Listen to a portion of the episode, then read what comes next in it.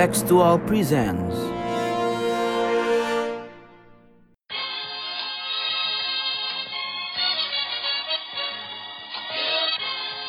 sondern wir schaffen uns unseren Staat. Mr. Gorbachev, open this gate. Together, we will make America great again. Sudah cukup bagi kita untuk mengatakan bahwa winter is coming. Cal, Woi, lu kemarin 12-12 Harbolnas check out apa? banyak be peralatan mandi. Wah. Murah-murah soalnya. Oh beneran ya? Iya bener. Soalnya kalau UK dia check out dari Eropa. Apakah dia ingin mandi? Mau check out. Iya, iya, iya. Mau bersih-bersih soalnya. Oh, pindah hotel.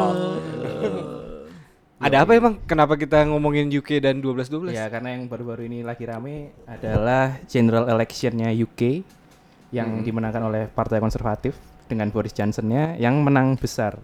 Menang besarnya ini eh, rekor ya terbesar sih ya 1987 kalau nggak salah. Dan juga sekaligus kekalahan terbesarnya Labour sejak 1935. Ya, sebenarnya. Tapi gue lihat eh, ini ya eh, apa namanya? Narasi yang dibangun tuh kemenangan kita adalah kemenangan UK ya. Apa gimana sih? Kemenangan kemenangan ini milik kita. Iya, Oh, iya, iya, iya, di sana People's government iya, kayak iya, kan. gitu-gitu ya. Ntar kita bahas lah pokoknya. Oh, jadi episode kali ini podcast bebas aktif bakal ngebahas tentang Brexit. Yoi. Brexit dan pemilu eh, UK. Lebih ke tentunya. pemilunya sih. Pemilunya, Iya. ya. Oke. Tetap di podcast Bebas Aktif. Mr. Gorbachev, open this gate. Together, we will make America great again. Hari ini kita kedatangan bukan Mas Sofwan ya Hmm. di sini. Personil kita ada satu lagi nih. Ada advisor kita sekarang. Wah, baru diresmikan 5 menit yang lalu. ada Bang Wildan. Hola. Pemilik apa? Pemilik martabak. Apakah Bapak ada hubungannya dengan Bapak Presiden? BTW buat pendengar yang mungkin nggak kenal sama Bang Wildan, Bang Wildan ini dosen di eh, jurusan Ilmu Hubungan Internasional pastinya ya di UAI. Al Azhar Indonesia. Jadi buat kalian yang mungkin pendengar dari Al Azhar Indonesia sekarang ini dosen kalian datang ke sini. So, lagi pindah kelas Lagi nih. pindah kelas. Oke. kalau kita ke kelas podcast. Oke. Oke, jadi hari ini kita bakal bahas tadi tentang UK, pemilunya dan kaitannya dengan Brexit. Brexit. Yoi. Oke. Jadi Sebelum masuk, wah, sebelum iya. masuk Oh, iya, kita benar, promosi benar, dulu. Lupa, sebelum masuk lupa. kita promosi dulu. Jangan lupa buat follow at contextual.com, at contextual.com, eh, subscribe YouTube kita, eh, follow Spotify kita dan jangan lupa baca-baca artikel. Eh, artikelnya sekarang websitenya lagi lagi, dulu. apa? Lagi dibenerin ya. Iya, Jadi belum bisa baca-baca artikel lagi di contextual.com. Mungkin seminggu dua minggu lagi websitenya udah bener. Besok juga Eh, aman sih kayaknya. Iya, ya, iya, iya. Terus jangan lupa juga buat uh, follow at future.city.summit. Oke, Oke. eh, langsunglah kita masuk tanpa Iya. cincong ke pembahasan. ini kan apa ya pemilu ini kan sesuatu yang nggak asing buat kita sebenarnya kan baru di tahun yang sama juga Iya. kita udah Ah, pemilu gitu. ah. Cuma eh, eh, mungkin gua dan teman-teman yang lain yang Hmm. nggak terlalu akrab dengan British politics agak sedikit bingung dengan model-model pemilu eh, sistem parlementer itu kayak apa sih? Sistem Mungkin- parlementer. ah, mungkin kita perlu mengulik sedikit ngasih konteks dulu pemilu di sistem parlementer atau sistem parlementer itu sendiri itu sebenarnya kayak apa sih cara mainnya gitu. Nah, eh, beda sama pemilu kita yang kalau misalnya udah ha- hampir pasti jelas ya lima tahun sekali. Hmm. Karena sistem presidensial itu impeachmentnya susah be. Hmm. Mosi tidak percaya itu baru bisa dikasih ke presiden yang berkuasa kalau memang eh, presidennya itu melakukan tindak eh, pidana baru bisa diimpeach gitu kan mungkin kayak modelannya Trump sekarang yang Hmm, lagi yang- gencar di iya. US karena dia dianggap melakukan tindak eh, kriminal pidana gitu. Hmm. Em, beda kalau misalnya di sistem parlementer mosi tidak percaya itu cenderung lebih eh, mudah untuk dikirimkan. Jadi nggak Hmm. perlu dia udah ngelakuin salah apa selama kebijakannya dianggap eh, tidak bisa menyenangkan seluruh em, anggota parlemen, maksudnya mayoritas dari anggota parlemen Hmm. eh, anggota parlemennya bisa aja untuk eh, memosi tidak percayakan mereka dan pemilu gitu. Nah, eh, mungkin itu juga jadi alasan kenapa di tahun 50-an eh, Indonesia ser- sering banget tuh ganti perdana Hmm, menteri kan. Eh, kabinet ini, kabinet Hmm, itu kalau kalian belajar di sejarah karena memang eh, Indonesia eh, Inggris dan saat itu Indonesia pada tahun 50-an parlementer itu ya udah kalau misalnya eh, mayoritas dari anggota parlemen let's say anggota parlemennya ada 500 gitu. 251 orang nggak suka sama dia dengan kebijakannya let's say dengan kebijakan Brexit yang dibawanya. Dia bisa dimosi tidak percaya eh, terus eh, si pe- perdana menterinya turun dan harus ikut pemilu lagi gitu. Dan cara lain adalah misalnya perdana menteri merasa wah gue nggak bakal dapat nih. Jadi dia sebelum diturunin sebelum dimosi tidak percaya dia udah yakin wah kayaknya suara gue udah nggak mayoritas nih di mana di parlemen gitu. Kayak Boris kemarin ngerasa Brexit yang dia mau dia bawa make sense uh, mewakili mayoritas dari seluruh uh, warga UK, tapi dia ngerasa anggota parlemennya tidak merepresentasikan suara rakyatnya nih. Dia gambling, dia gambling, dia calling election uh, buat dia sendiri. Gue kalau misalnya gua kalah ya udah gua turun, tapi kalau gua menang gue bisa dapat mayoritas kan, which means uh, mempermudah pengambilan ke- kebijakan di tingkat parlemen. Gua gua nggak ngerti sih cara kerja KPU-nya pasti oh, gila-gilaan ya kalau Ya di negara eh, parlemen. Literally negara maju mah bebas ya. Negara kalau maju kalau kita mah apa bikin pemilu tuh kan anggarannya gede. Iya.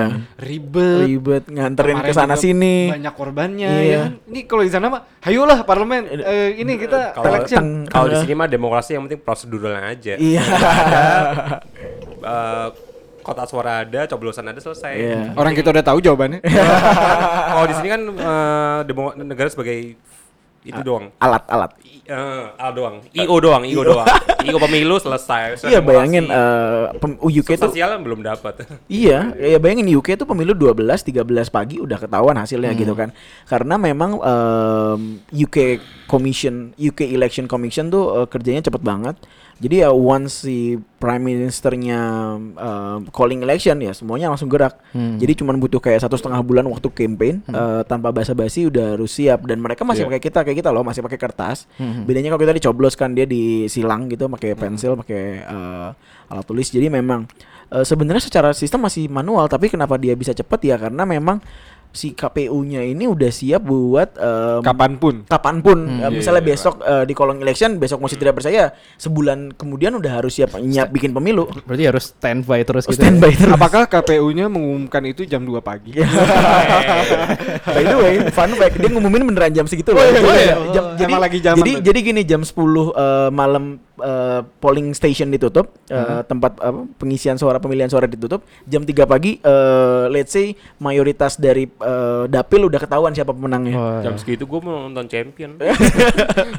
gue tuh jadi jam kayak jam 10 jam 11 pagi di Indonesia kan beda 7 Oh, iya. jam gitu kan. Ah. Gue ngeliatin anjir anjir anjir anjir udah mulai udah mulai ini kan dan eh, ternyata eh, hasilnya udah keluar sekitar jam segitu. Oh ya, gue akhir-akhir ini sering mendengar atau membaca istilah-istilah kayak gini. Hang parlemen. Hang parlemen. Parlemen. Ya. hang. Itu maksudnya apa sih? Eh, Hang parlemen adalah ketiadaan mayoritas di eh, parlemen dari partai yang berkuasa. Nah, sebelum kita masuk hang parlemen, mungkin gue ngejelasin dulu soal sistem eh, FPTP. FPTP itu first past the post. Jadi gini, eh, di UK, di UK itu ada sekitar 650 seat yang diperebutkan oleh satu orang. Eh maksudnya satu orang setiap satu seat gitu. Kalau di Indonesia kan satu dapil bisa diwakilin sama 8 orang.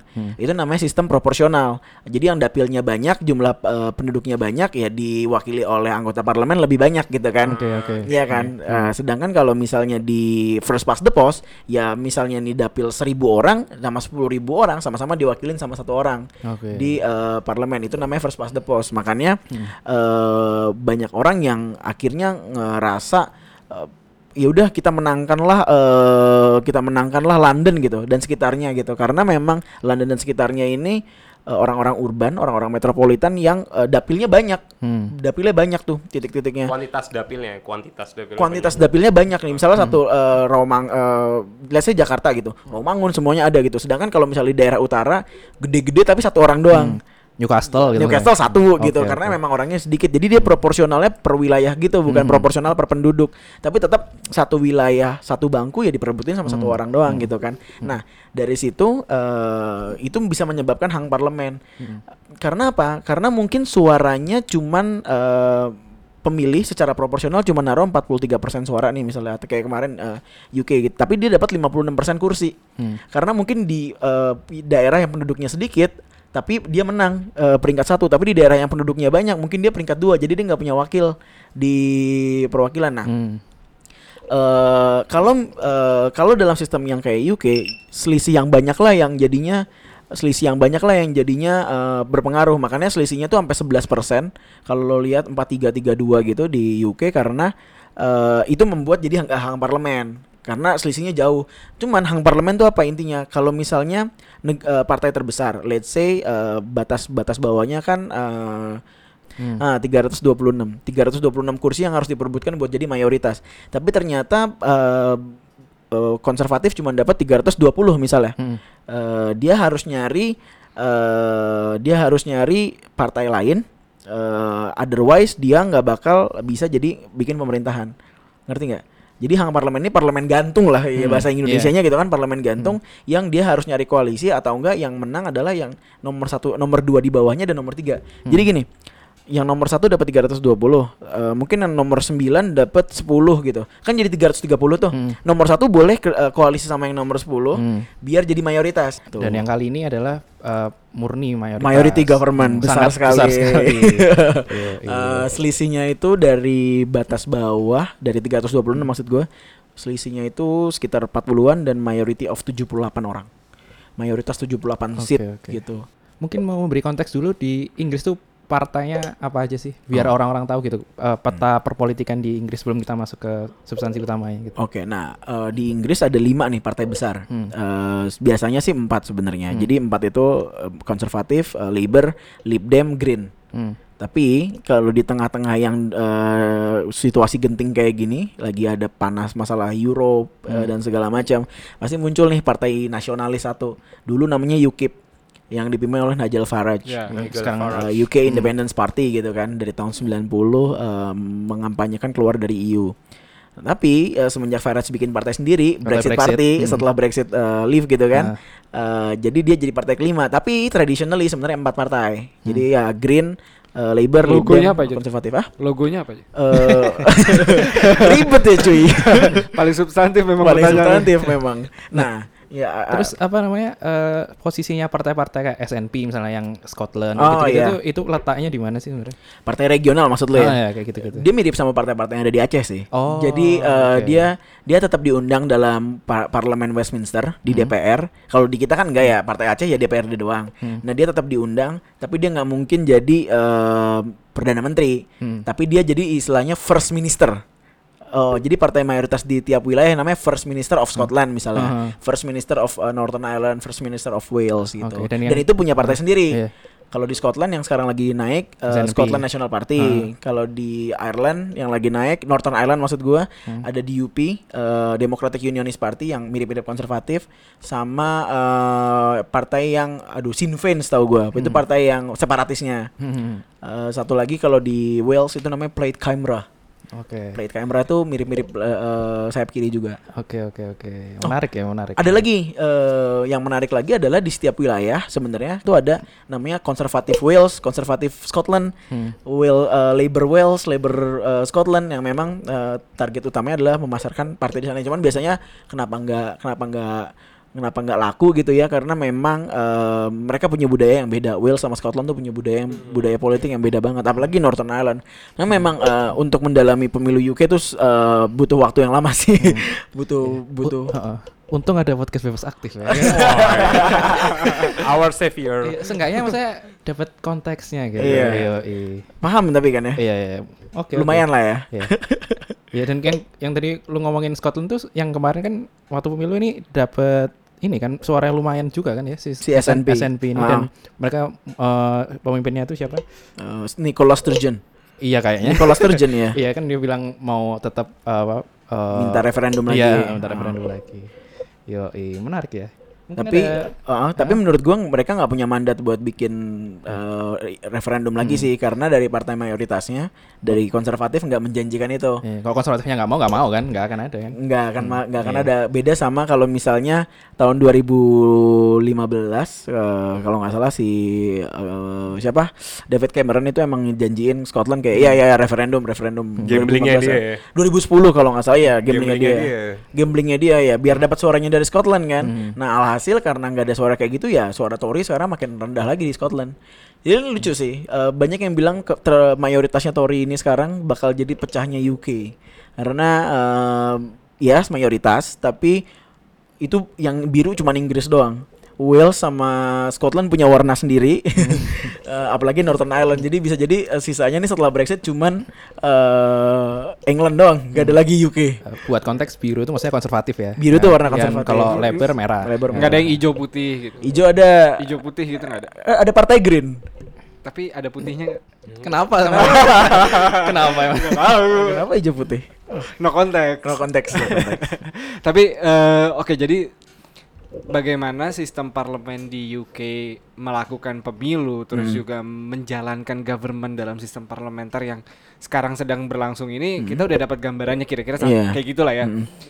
Apa eh, kemudian dampak dari pemilu kemarin Hmm. terhadap masa depan UK khususnya di Brexit Hmm. atau let's say hubungan UK dengan negara-negara lain di luar Eropa kayak gitu-gitu sih. Gue pengen ngomongin Brexit pure di segmen kedua aja sih. Jadi segmen satu ini gue bakal ngomongin yang non Brexitnya. Oke. Ya, nanti sekalian Eh, ini ya ke Q&A. ya. Q&A di Yo, segmen kedua juga bakal ada Segmen Q&A. domestiknya aja. ya. Segmen gue pengen ngomongin yang em, nggak Brexit gitu. Biar kalian yang pendengar eh, podcast bebas aktif juga punya pengetahuan lebih tentang eh, situasi UK di luar Brexit gitu. Nah, menurut lu sebenarnya eh, hasil pemilu yang apa ya? Skornya gede gini ya. Hmm? Menurut lu tuh eh, sesuatu yang mengagetkan atau sebenarnya udah terprediksi sebelumnya? Nah, eh ini mungkin mirip sama pertanyaan Ical tadi kan, eh, masa depannya si UK. kebijakan gitu, polisinya gimana?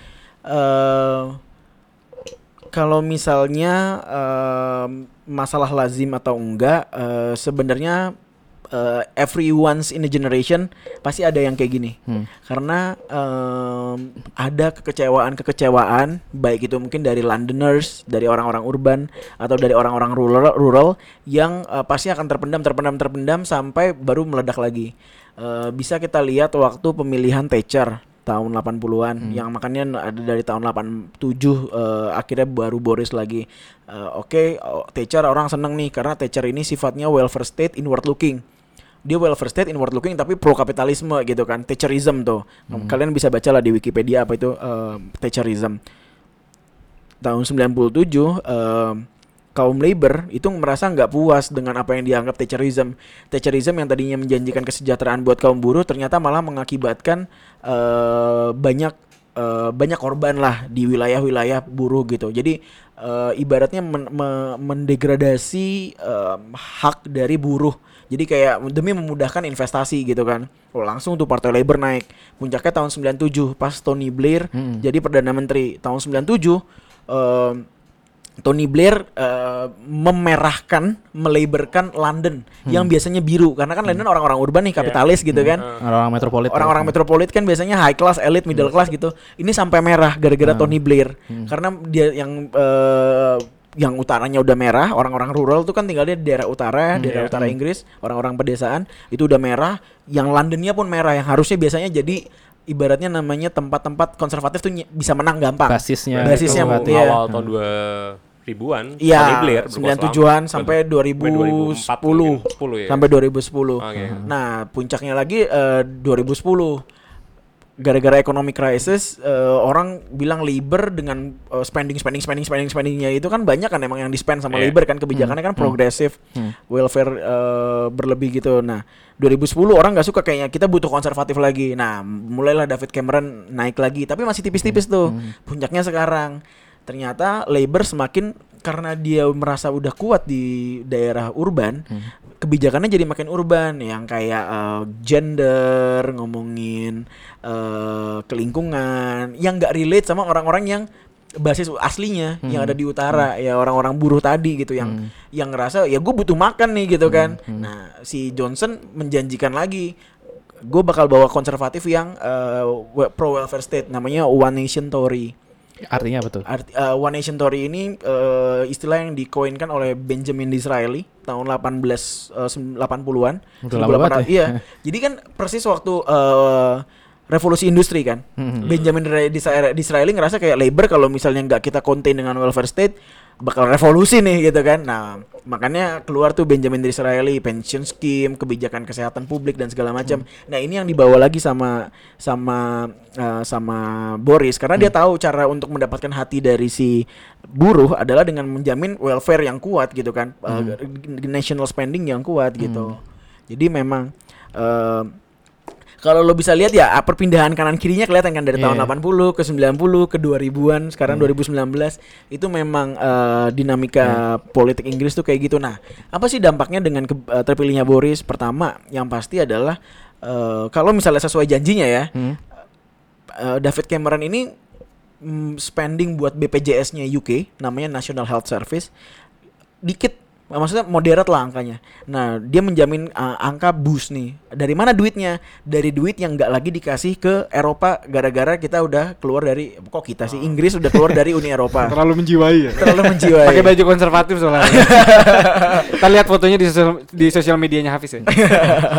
Terus eh eh, dapat duit dari itu. Terus eh, apalagi eh, increase eh, education. Jadi em, public educationnya bakal dikasih duit lagi juga. Terus eh, rumah sakit bakal dibangun. Duitnya dari mana? Ya dari miliaran pound sterling yang dikasih ke EU tiap tahunnya, tiap Duit bulannya. membershipnya kan. Duit membership. Emang sih eh, sejujurnya dengan ngasih duit membership ada duit lagi yang dibalikin, tapi kayak cuman yang dibalikin cuman sepersepuluhnya Oh, Oke. dari duit yang dikasih per tahun. Jadi memang eh, banyak orang-orang Euroskeptik itu ngerasa ya gua nggak udah ngasih duit banyak ke lu tapi duitnya dikasih sorry ya buat orang-orang yang ada di Eropa Timur buat membangun negara di Eropa Timur.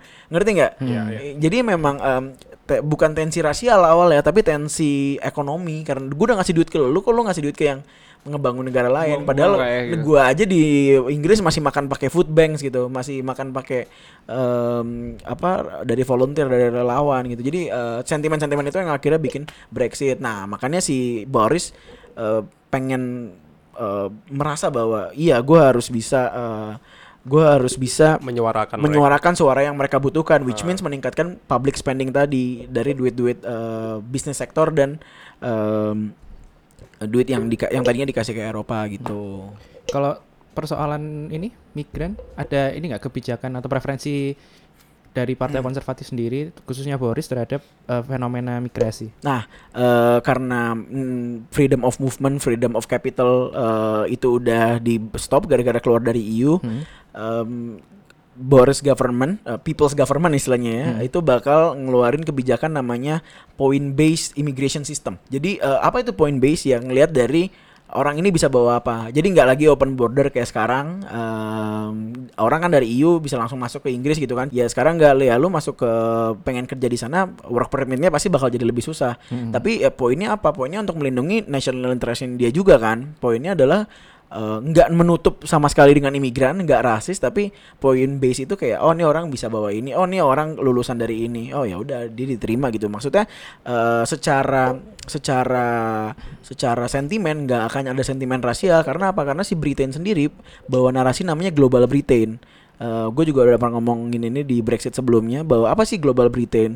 Eh, t- semua spending kayak beasiswa, eh, lapangan kerja yang tadinya dialokasikan mungkin ke orang eh, secara diskriminatif ya gue bilang ke orang EU karena orang orang ke Indonesia susah karena dia lebih mementingkan orang EU dulu.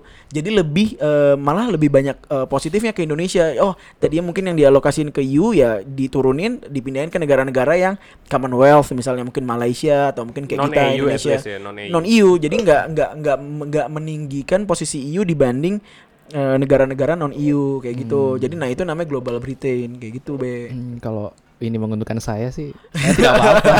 Kalau gitu berarti Inggris bisa terlihat lebih pro globalisasi ketimbang kayunya sendiri dong. Jangan-jangan. Lebih Karena- membuka bordersnya ke world world gitu betul. Iya, Ketimbang benar. EU yang cuma gengnya EU Regional doang. gitu kan. Karena Mejanya tujuan- EU doang. karena eh, orang-orang Euroskeptik melihat bahwa em, regionalisasi Eropa eh, itu jadi stumbling block Iya. bukan jadi bukan jadi stepping stone apa stepping block apa sih itu, istilahnya itu pun juga ada nggak cuma Eropa doang sih, juga Iya. ada pendapat umum bahwa ya re- Regionalisasi itu malah justru menghambat menghambat globalisasi gitu kan. Harusnya kita di dalam dunia ini borderless semua, kita makan dalam satu meja besar yang nggak pada bulu kamu benua mana, Tapi ini kok justru malah bikin blok sendiri. Nah, iya, EU-nya gitu. bikin, EU bikin meja sendiri, ASEAN bikin meja sendiri, NAFTA sendiri, Mercosur sendiri. Jadi lah ini reg, apa region region ini kok malah justru bikin blok-blok sendiri gitu ya. Itulah Kita hebatnya EU. ah, Hebatnya EU bisa menggabungkan nasionalis nasional orang-orang nasionalis dan orang-orang globalis Iya. pengen Brexit gitu. Eh, saking saking mungkin saking capeknya dengan eh, kebijakan EU yang terlalu legally binding menurut Iya. gua. Jadi memang kayak gitu sih. Ya. Terus yang tadi ngomongin migran nih, terus isu-isu yang cukup menceruat waktu kemarin ini kan Menceruat tuh Oh, opo? menceruat tuh apa ya? muncul. Mencuat, Oh, iya. mencuat, Oh, iya. mencuat. Muncerat, muncerat. Cus gitu. itu kan ada sedikit omongan tentang eh, Corbyn apa anti Anti-Semite. semi- Antisemitik. Ah, terus eh, siapa Boris Johnson juga anti Hmm. eh, istilahnya apa ya kayak apa Islamofobia dan sebagainya macamnya. Ada. Nah, ya kan ada kan yang gitu. A- eh, Ada. juga eh, terhadap komunitas kulit hitam juga Hmm. ya kan. Itu kemarin itu sebenarnya sengaruh apa sih sama pemilu? Apa jangan-jangan nggak ngaruh karena dua-duanya rasis? Hmm. Nah, eh kalau misalnya anti Semite dulu ya, gue ngomongin Corbyn dulu. Em, sebenarnya Corbyn menurut gue, Corbyn itu nggak serat, nggak hardline anti Semite gitu, nggak hardline anti sa, eh, anti sama kaum Yahudi gitu.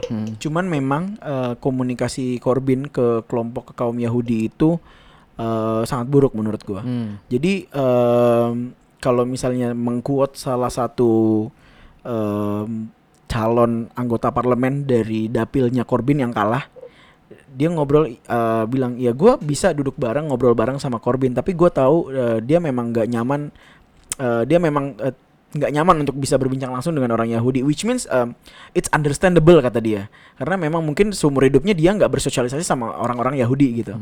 Jadi ya um, orang itu kenapa eh, kenapa Corbyn akhirnya dibilang sebagai antisemite ya? Eh, dia pro Hezbollah misalnya. Hmm, Hezbollah ini kan Palestina ya. kelompok Palestine kan kelompok eh, Di kelompok tertentu lah di. Palestina gitu Di- kan di, di Libanon. Libanon juga. Libanon. Eh, yang memang berurusan dengan Israel. Dan Corbyn ini juga dekat dengan kelompok separatisnya Irlandia Utara. Yang pengen separatis dari UK dan eh, pengen gabung ke eh, Irlandia. Jadi memang Corbyn ini orang Yahudi sampai takut cuy, sampai benar-benar kayak ada survei hampir 90% orang eh, Yahudi bakal milih Boris. Hmm. Dan hampir dari mereka juga ngerasa bahwa kalau misalnya Corbyn kayak mungkin sekitar 50 apa 40 gue lupa, hampir banyak hampir setengahnya itu eh, bilang kalau misalnya Corbyn terpilih bakal cabut dari UK. Mereka memang setakut itu meskipun sebenarnya ya lagi-lagi antisemitnya Corbyn menurut gua bukan kayak Hitler misalnya gitu. Oh, Gitu. Kalau gua bilang yang paling eh, ekstrimnya Hitler ya dia nggak kayak Hitler. Cuman apakah dia nggak nyaman, dia nggak punya hubungan baik dengan kelompok Yahudi? Ya. Dan begitupun dengan Boris menurut gua. Boris ini orangnya penuh dengan gimmick. Bahkan sebelum ngomong pas Brexit gitu, dia ngomong gini pas eh, pidato kemenangannya. Let's get Brexit done, but before that let's get pre-breakfast done gitu. Eh let's get breakfast done. Karena kan pagi-pagi kan, jam 5 pagi gitu kan pidato kemenangan. Dia ngomong emang penuh gimmick. Nah, di gimmick-gimmicknya ini dia pernah nyinggung eh, nyinggung apa eh, orang-orang pakai cadar kayak letterbox gitu. Ini emang kayak kotak surat gitu kan. Ini emang emang emang gimmicknya eh, sorry kalau misalnya gua ketawa, tapi maksudnya emang eh Gak out of the box juga juga sih. Islam kok. iya. Out of the box juga gimmicknya sih. emang emang out of the box box. dia. Jadi memang eh, bukan bukan poinnya dia adalah Islamophobe, tapi memang dia ini suka suka nyeletuk aja gitu, Iya, iya. suka nyeletuk aja dan akhirnya orang jadi bilang kayak gitu dan ya celetukannya itu ya tujuannya tentu mendapatkan eh, hati dari kaum kaum nasionalis Britain yang mungkin masih skeptis terhadap Islam dan jadi ya Memang refugee. refugee jadi memang eh, itu semua ber itu semua ber, bersinambungan Oke. gitu. Eh, Ada lagi? Mas ada lagi yang mau ditambahin? Kalau gue sih ini masih penasaran juga dengan ini terutama ya. Eh, sebetulnya isu-isu apa sih yang masuk dalam skala prioritas para voters di UK itu dalam memilih calon ya? Karena gue mikir mm, mungkin ada kayak beberapa voters yang mungkin secara isu untuk isu Brexit dia tuh berseberangan dengan Boris. Dia lebih, lebih milih untuk main bukan exit. Cuma ter- eh, cuma ternyata dia tet- tetap memilih Boris karena ada beberapa isu yang secara, secara skala prioritas itu tuh jauh lebih penting ketimbang Ah, lebih dekat dengan preferensi kebijakannya Boris. Benar ya. banget. Jadi mungkin kalau ada voters mungkin dia menyusun skala prioritas isu Brexit itu bisa jadi dia tuh cuma peringkat 5 dari skala prioritasnya. Terus dia berseberangan dengan pendapatnya Boris ya. Cuma dia mem- tetap, tetap memilih Boris karena ada empat isu yang di atasnya Brexit itu yang mungkin lebih penting dan lebih cocok ketika Bo- Boris yang men- menyuarakan itu. Pertama Bisa Brexit. jadi Brexit itu kayak mungkin kayak mungkin nomor 5 gitu ya. Brexit nomor satu. Brexit nomor satu Brexit ya, nomor oke. satu. Nomor tapi yang eh, hampir sama dengan pentingnya dengan Brexit adalah NHS. NHS. National Health Service. Oh, oke. Karena banyak eh, smear campaign, menurut gue sih smear ya, yang bilang kalau misalnya konservatif bakal privatisasi eh, BPJS-nya, NHS-nya, Hmm, oke. Eh, which eh, isn't true karena dari tahun 97 campaignnya Labour selalu bilang kayak gitu dan nggak pernah kejadian bahwa eh, NHS diprivatisasi gitu Hmm. Jadi ya. fearmongeringnya ya. Fearmongeringnya kayak Li- gitu. Labour kayak gitu. ya. Fearmongeringnya Labour kayak gitu karena memang Labour selalu bilang dia the party of NHS padahal Ah, konservatif itu udah berkuasa di zaman NHS udah 44 tahun berkuasa dan nggak pernah sekalipun NHS dijual ke swasta dan bakal dibilang ke US trade deals. Itu sih eh, lo tau lah Donald Trump kelakuannya kan kayak yes NHS is on the table eh, untuk Yeah. diprivatisasi gitu kan. Eh, that's eh, that's just Donald Trump being Donald Trump gitu. Kayak eh, menjanjikan sesuatu yang kosong Yeah. sebenarnya. Padahal memang Inggris nggak pernah jual dan setiap pledge-nya Boris Johnson bilang ya we will never sell NHS dan kita malah kita bakal uh, ningkatin spending buat NHS jadi uh, nomor dua NHS dan yang kecil-kecil itu uh, isi lingkungan sih. Hmm, dan oke. yang ternyata banyak kebeli juga adalah uh, ini gimana Boris itu um, cukup dekat orang dengan orang-orang yang tadi lingkungan minoritas um, LGBT um, MP terbanyak 2019 ini dari to- Tory loh, dari konservatif. Bayangin. MP apa? MP yang LGBT Hah? paling banyak dari partai konservatif tahun ini. 20 Jumlahnya? 20 orang jumlahnya. Jadi Member party. eh oh, member of parliament maksudnya Member anggota parliament, anggota sorry. parlemen Anggota iya. parlemen, anggota parlemen yang terpilih paling banyak LGBT-nya dari konservatif 20 orang bayangin kalau di Indonesia partai konservatifnya punya eh, anggota apa calon DPR dari eh, LGBT gitu kan kayak eh, nggak mungkin banget sih jadi em, ya itu itu mau menunjukkan bahwa partai konservatif di bawah Boris bukan partai konservatif yang cuman peduli sama eh, Anglican Church-nya doang gitu tapi juga memang inklusif dengan minoritas juga Oke, ada lagi? Kita udah dapat gambaran yang sangat signifikan sih dari eh, bagaimana sebenarnya sistem parlemen dikerjakan di Inggris, Hmm. terus juga bagaimana itu berpengaruh terhadap bentuk pemilunya. Tadi kita Iya. udah dengar, uh gampang banget bikin pemilu di sana gitu. Iya. kan. Terus bagaimana itu kemudian mempengaruhi UK di eh, masa depan.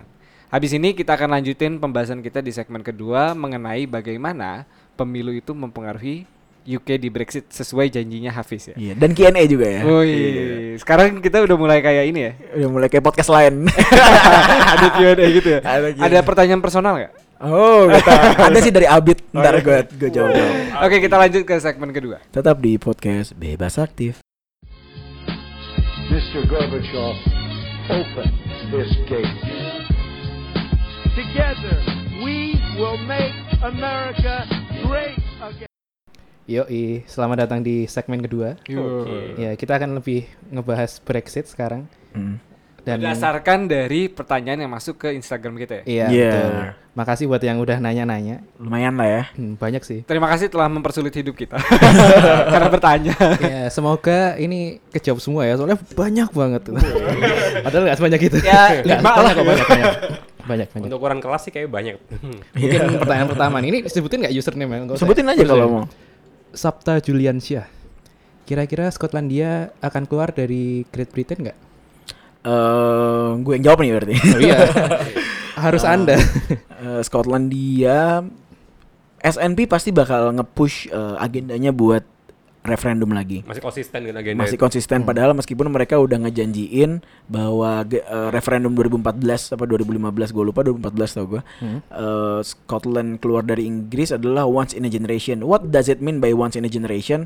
Jadi kayak nggak akan ada referendum lagi setelah 25 sampai 50 tahun. Oh, Tapi baru lima tahun udah pengen ada nge-push agenda referendum lagi dan gue juga yakin eh, meskipun SNP dapat suara besar lagi eh, mengambil suara konservatif dan Labour di Scotland eh, pertanyaan bahwa orang-orang eh, Scotland ini sebenarnya mau remain atau leave juga belum terjawab karena SNP nggak campaign tentang eh, referendum lagi sama sekali. Dan eh, sebagai konservatif lo tau gak sih nama panjangnya partai konservatif nih ya fun fact nama panjangnya adalah Partai Konservatif and Unionist Party. Jadi nggak akan pernah eh, konservatif itu eh, ngasih referendum untuk separatis sebenarnya. Hmm. Tapi ya memang si David Cameron ini emang gelo aja dia pengen dapat suara tahun 2010 dan, dan Hmm. akhirnya menjanjikan itu. Tapi uh, apart from that sekarang uh, konservatif udah kuat lagi ya. Kan udah gua kasih dan Hmm. SNP juga janji bahwa ini once in a uh, lifetime gitu. Eh once in a generation. Jadi Hmm. uh, Skotlandia akan keluar ya harus butuh referendum lagi dan gue yakin ya, gue yakin. Lu tahu kan referendum Brexit selama apa ngomongnya tiga setengah tahun. Lu bayangin itu di parlemen Westminster, Westminster berapa tahun lagi ngomongin cuman uh, settlement setelah kalau misalnya emang Scotland akhirnya memilih untuk keluar dari uh, Brexit. Awalnya ngotot, gue Dari keluar, gue keluar gitu kan. Ketemu rapat, ketemu rapat, terus ntar lama-lama kita mau ngapain sih di iya, sini? iya, iya kayak gitu. Lu bayangin Brexit dari EU aja tuh susah banget loh. Gimana Scotland keluar dari UK dari tahun 1700 kali. Gue lupa dari kapan dia join. Cameron juga cuma memberikan harapan atau aksesnya aja. Ini, Iya, ini iya. referendumnya oke. Heeh. Masalah vote kalau memang vote-nya remain tetap di UK ya Iya. oke. Udah yang penting gue yang penting gue sudah ngasih harapannya Soalnya aja. cukup landslide pas referendum 2014 itu cukup landslide beda 10 poin 5545 5644 lah seingat gua. Berarti kemungkinannya tetap ada karena ya kita mau nggak mau ngelihat voters untuk bertahan di EU paling tinggi kan. Iya. Scotland emang paling ingin tetap di Bertahan EU, di E EU. tapi kemungkinan ke arah sana Hmm. Masih bisa digoyang lah ya kayaknya masih banyak hal yang harus dikerjakan juga gitu. Boris kayaknya kalaupun memang dia ingin meskipun dia nggak ingin ya, kalaupun dia tiba-tiba terpaksa untuk ngasih referendum ke Scotland kalau dia terpaksa, itu pasti ada di tahun ketiga atau keempat kepemimpinannya karena dia pengen pasti fokus dulu nih ke Scotland sama North. Dia bilang kan I, I wanna pledge my uh, policy to North. Dia bakal pour miliaran pound sterling buat uh, ngebangun uh, kota-kota yang pabriknya udah ditinggalin uh, ke Cina gitu ya. Uh, dia pengen janjiin infrastruktur better infrastructure, better education, better um, jobs juga buat orang-orang utara dan Bisa lah. Scotland. Kan Dan banyak ya, gimmick ya dia mah. Bener, bener. Jadi memang uh, jawabannya adalah hampir hampir pasti tidak akan. Ya. Ya, ini sekaligus menjawab pertanyaan dari Pulung underscore NW. Yoi. Dia nanya apa ada kesempatan Skotlandia referendum. gitu. Apalagi be pertanyaannya? Oke, ini ada pertanyaan yang mungkin mungkin si penanya lagi ter apa ya terinfluence sama pemilunya ini kemarin ya US kemarin ya, Iya. ya. Apakah ada intervensi Rusia di balik ini semua? Woi. Dari waduh dari namanya juga nama Rusia dari nama Instagramnya nih. Gimana? Jangan-jangan follower dari Rusia Iya, itu ini. kayak Yuri Chernosov. Yose. Eh, Akamse Moskow nih kayaknya. jadi jadi gini ya, ada satu gimmick yang lucu banget. Eh, jadi ada satu stand up comedian di UK ngomong kayak gini.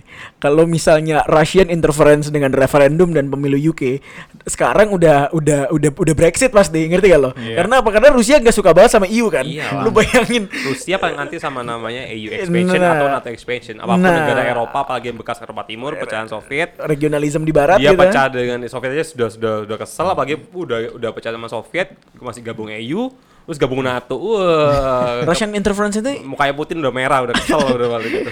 Ya gimana ya gue ngeliat Russian interference ini tuh kayak eh, mungkin ya gue nggak bisa bilang eh, karena ini kan teori teori konspirasi sebenarnya dari awalnya juga ada dan fear mongeringnya juga gitu. mongeringnya juga. Cuman eh, kalaupun ada gue yakin orang-orang yang em, menyewa jasa orang Rusia ini udah paham gimana caranya mengelabui sistem. Iya. ngerti nggak? Hmm. kayak lu nggak mungkin minta orang Rusia buat eh, AIUEO di kampanye pemilu dia misalnya bantuin dong orang Rusia hack gini gini bla bla bla. Tapi nggak sadar sama aturan. Menurut gue sih hampir nggak mungkin juga eh, Rusia mau interference. Dan bahkan Putin pernah ngomong kan eh bukan Putin apa RT ya? Russian Today eh, pas ada in- i- isu TVRI-nya Moskow. TVRI-nya Moskow yang bilang kalau ya kita nggak akan ikut-ikut macam-macam eh, pemilu di negara lain dan sampai sekarang yang di US juga nggak pernah terbukti kan. antaranya Kremlin itu Iya, nggak pernah terbukti kan kalau misalnya di US ada Russian interference. Terlalu konspiratif ya. Terlalu pertanyaannya. konspiratif. Tapi thank you pertanyaannya karena emang eh, banyak orang harus tahu jawabannya. Otherwise mereka akan terus-terus wondering. terus terus dalam kerangka pikir Iya, konspiratif juga pikir gitu konspiratif ya. juga. Menjawab Soalnya. pertanyaan yang ditanya-tanyakan. Oke, nih Ical mau nanya apa lagi Ical? Gue mau nanya dari yang cewek. Gue cari yang cewek. malu tahu tuh nama cewek Ada bro, ada namanya tenang aja. akun anonim tuh Iya bener. Tau aja ini ya bohong gitu ya. iya akun shit posting lu Akun shit posting. Pertanyaan dari Tiara Rizkau. Ya. Mungkin nggak eh, bakal ada pemilihan ulang lagi kalau terus-terusan bakal ada demo. Enggak sih. em, Inggris sudah cukup established eh, soal demokrasi. Kalaupun pemilihan ulang ya dilakukan secara konstitusional mungkin karena eh, mosi tidak percaya atau eh apa Boris calling election lagi gitu. Tapi it's uh, 99% unlikely eh, kalau ada pemilihan ulang Dan kalaupun mem gini, eh, soalnya logistik di Inggris tuh gampang banget ya. Ing- Inggris tuh kan nggak sampai segede Jawa bahkan ya. Ngomongin soal logistik sih em, harusnya nggak ada masalah gitu dan nggak ada nggak ada kecurangan makanya juga nggak ada nggak ada apa orang sampai begadang buat eh, ngurusin TPS gitu. Karena juga yang dipilih cuma satu gitu kan cuma MP-nya doang terus dikirim ke parlemen. Kalau kita kan ngirim DPR DPD Ya, tapi ini berarti itu. bukannya itu malah mempermudah akan adanya pemilu-pemilu lanjutan kalau misalnya nggak puas. tapi konstitusional. Iya kan, kalau misalnya ya misalnya Boris nih kepilih terus tiba-tiba 368 MP-nya ini tiba-tiba udah nggak suka lagi gitu sama Boris entah kenapa gitu kan. Atau misalnya dia let's say let's say uh, Boris nggak jadi Brexit misalnya. Boris minta remain ya semua pasti rebel lah orang itu orang pengen pengen Brexit tapi kan hampir unlikely hampir nggak mungkin kan it's so unlikely buat Boris cabut dari buat Boris belok ya udah kita remain aja gitu. Orang dia 2014 juga udah campaign leave jadi um, at least 2-3 tahun pasti uh, stabil sih pemerintahannya. Mayoritas 368 itu lu bisa kayak bikin eh gue mau bikin kebijakan ini dong. Terus kalau semuanya setuju ya udah Labor tuh mau ngomong mencak-mencak apa di parlemen nggak ada nggak bisa ngapa-ngapain. Ini ada Gede banget. pertanyaan dari Titipan dari bukan titipan, ini dari orang penting ya. Eh dari Abid kan. Iya, udah dari dari Mas Abid, podcaster kita juga. Udahlah Jar- Japri aja lah. Pisahin lu. nih, khusus nih pertanyaan untuk Hafiz. Emang buat Hafiz semua ini. nih, do you think Boris will last longer than Meiji, Margaret Thatcher? Margaret in the Thatcher. past? Oke, uh, Margaret Thatcher tuh 11 tahun Hmm. by the way. Uh, kalau yang belum tahu 11 tahun dari 79 sampai Gua nggak percaya. 90. Iya, 79 sampai 90. Eh Wow, ini pertanyaan sebenarnya susah banget loh karena eh ini waktu doang yang bisa jawab. Jadi eh, kenapa Margaret Thatcher itu lebih stabil? Karena Margaret Thatcher eh, nggak menyerahkan, nggak nggak nggak apa, nggak terlalu bergantung pada suara-suara yang dipinjamkan dari orang-orang utara. Exactly. Jadi kan eh, Margaret Thatcher ini suaranya memang dari selatan dan Scotland gitu ya. Besarnya besarnya gara-gara itu. Tapi orang-orang utara tetap Labour pada saat itu. Beda kondisinya sama Boris yang bahkan bilang dia bahkan sadar pas di pidato kemenangannya dia terima kasih karena orang-orang utara yang mungkin dia nggak pernah mengasosiasikan dirinya dengan partai konservatif dan mungkin benci sama konservatif tapi mau nggak mau meminjamkan suaranya ke partai konservatif karena partai Labour nggak nggak mendeliver janjinya untuk Brexit. Labour kan sekarang akhirnya campaign to remain atau second referendum lah istilah dia bilang. Em, ya ini cuma suara pinjaman gitu. Nah untuk bilang bahwa Boris bisa last longer, last longer dan Margaret Thatcher adalah dengan membuktikan bahwa kebijakan domestiknya yang dijanjin sekarang ini cuma bukan kebijakan yang manis di awal doang dan actually delivering Brexit pasti nomor satu prioritas kan. Jadi to to make Boris last longer uh, dan uh, Margaret Thatcher ada at least tiga atau empat lah tiga yang domestik empat yang uh, satunya ini uh, eksternalnya tiganya adalah uh, Brexit NHS uh, infrastruktur di utara Brexit NHS dan infrastruktur di utara nah yang plus satunya ini adalah tergantung uh, Labour mau gantiin Corbyn sama siapa BTW sebelum kita lanjutin uh, Q&A-nya, Hmm. gue ada pertanyaan nih. Kalau misalnya kan apa ya uh, tujuan utamanya atau apa kebijakan nomor satunya nih Brexit kan. Hmm. Uh, kira-kira seberapa cepat sih Inggris itu benar-benar bakal officially keluar sekeluar keluarnya dari uh, Uni Eropa? Jadi n- waktu negosiasi yang dikasih untuk Brexit deals itu sampai 31 Januari 2020. Hmm. Sebulan lagi berarti. Sebulan lagi. Ta- Tapi em, negosiasi setelah keluarnya mau bikin free trade ke, mau bikin free trade agreement, mau bikin apa sama EU itu sampai Desember 2020. Oke. Jadi let's say gini, let's say eh, sampai 31 Januari 2020 nggak ada deals yang dicapai antara EU dan UK. Keluar nih no deal.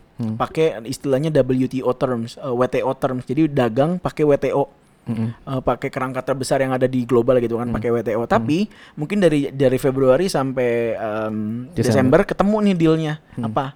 Ah, ya udah, jadi pakainya yang deals itu. Jadi waktu Februari Desember ini ang- dalam tanda kutip UK masih ada di dalam bagian EU meskipun udah lagi nggak punya perwakilan di EU. Oke. Karena memang eh, waktu trans eh, waktu transisi ini penting eh, buat memastikan bahwa bisnis sektor nggak eh, disruptif gitu, eh, disruptif. Nggak terganggu, nggak kan? terganggu bang, nggak terganggu secara masif gitu. Jadi ya eh, menurut gua sih memang eh, dengan mayoritas ini, at least hal pertama yang bakal dilakukan adalah eh, Brexit by the end of eh, 2020. Iya. by the end of January 2020 dan dealsnya bakal dicapai by the end of Iya. 2020. Intinya waktu Valentine nanti udah bukan EU. Udah bukan EU. Kenapa ya? Ada apa ya? ya Februari hari apa lagi? Oh, iya. Ada sih yang lain tapi biar Ini- ingat aja. Ini hampir aduh Brexit ini gila loh bayangin tiga setengah tahun nih orang debat debat debat debat debat akhirnya tuh lega gitu loh kayak lu baru buka kancing celana Ada yang dulu waktu waktu apa mau Brexit awal-awal ada yang masih kuliah, sekarang udah lulus. iya iya Iya benar Bener benar. kan? kita dari Selama itu. dari kita semester 2 loh Iya, iya benar. Dua- Dari 2016. dari dosen masuk ke kelas bawa koran terus kalian tahu nggak ada berita apa hari ini? iya sampai gue udah bisa ngoceh-ngoceh kayak gini iya gitu dah Eh, pertanyaan lanjutan? Ini oke oke. Ini ada pertanyaan juga dari Rizal Val, Rizal underscore Val ya. Iya. Nasib Northern Ireland gimana ntar waktu Brexit? Irlandia Utara gimana? Eh, oh ini ada ini bagus nih. Eh, ntar ada coba cari lagi pertanyaan yang tentang Good Friday Agreement deh. Oh, iya, juga ada. Iya ada kan. Oh, Eh, sekalian dibacain dulu aja. Eh, satu lagi apa Ini juga ada dari Denis Surya Putra. Mm-hmm. Eh, apa dampak Brexit nantinya ke status Northern Ireland? Dan juga eh, ada second questionnya ya. Apa Good Friday Agreement-nya batal? Oke. Ah gini. Jadi dalam bro, eh, Brexit kan. Brexitnya deal, Brexitnya Boris, Iya. dalam Brexit dealnya Boris, Skemanya Boris. ya. skemanya Boris, eh, Northern Ireland dikasih eh, kesempatan untuk self determination. Oke, Jadi menentukan haknya sendiri. uh, uh, dalam Good Friday Agreement disebutkan bahwa Northern Ireland boleh menentukan determinasinya sendiri. Jadi withdrawal agreementnya Boris nggak akan melanggar perjanjian Good Friday Agreement. Uh, permasalahannya adalah gini, uh, Good Friday Agreement itu apa?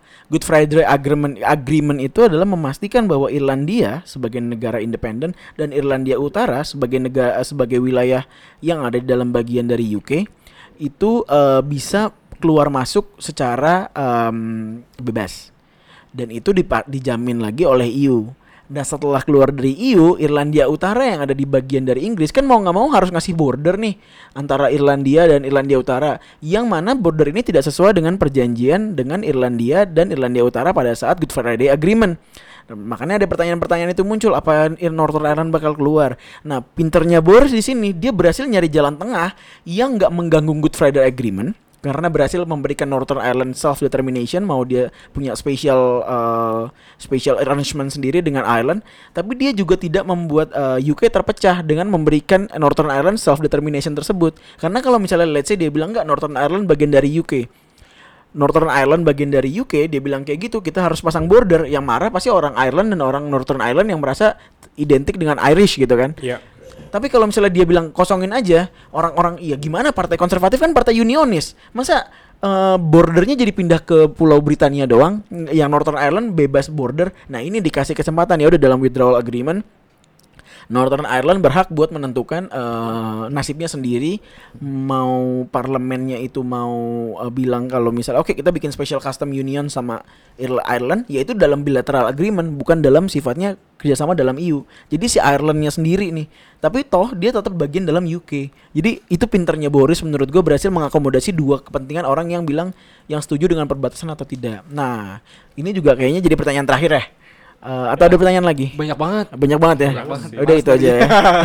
Oke, ya, BTW terima kasih buat teman-teman. Maaf kalau belum kejawab bisa japri di @kontekstualcom lewat DM Instagram atau juga bisa DM gue langsung eh, di Dan dan kalau suka sama model kayak gini, mungkin kita bikin terus aja kayak gini. Bisa, Iya. bisa. Jadi segmen 2-nya biar Sekalian gitu, Dari Kak ini. aku ada eh, tugas apa gitu. Iya. Kak, Kak mau undang kontekstual ke YouTube-nya dong ya, ke YouTube mereka gitu ke YouTube kalian kita mau ntar ngobrol-ngobrol. ada anak UAI nanya-nanya. Oke, eh, siap. Iya. Dosennya ada di sini.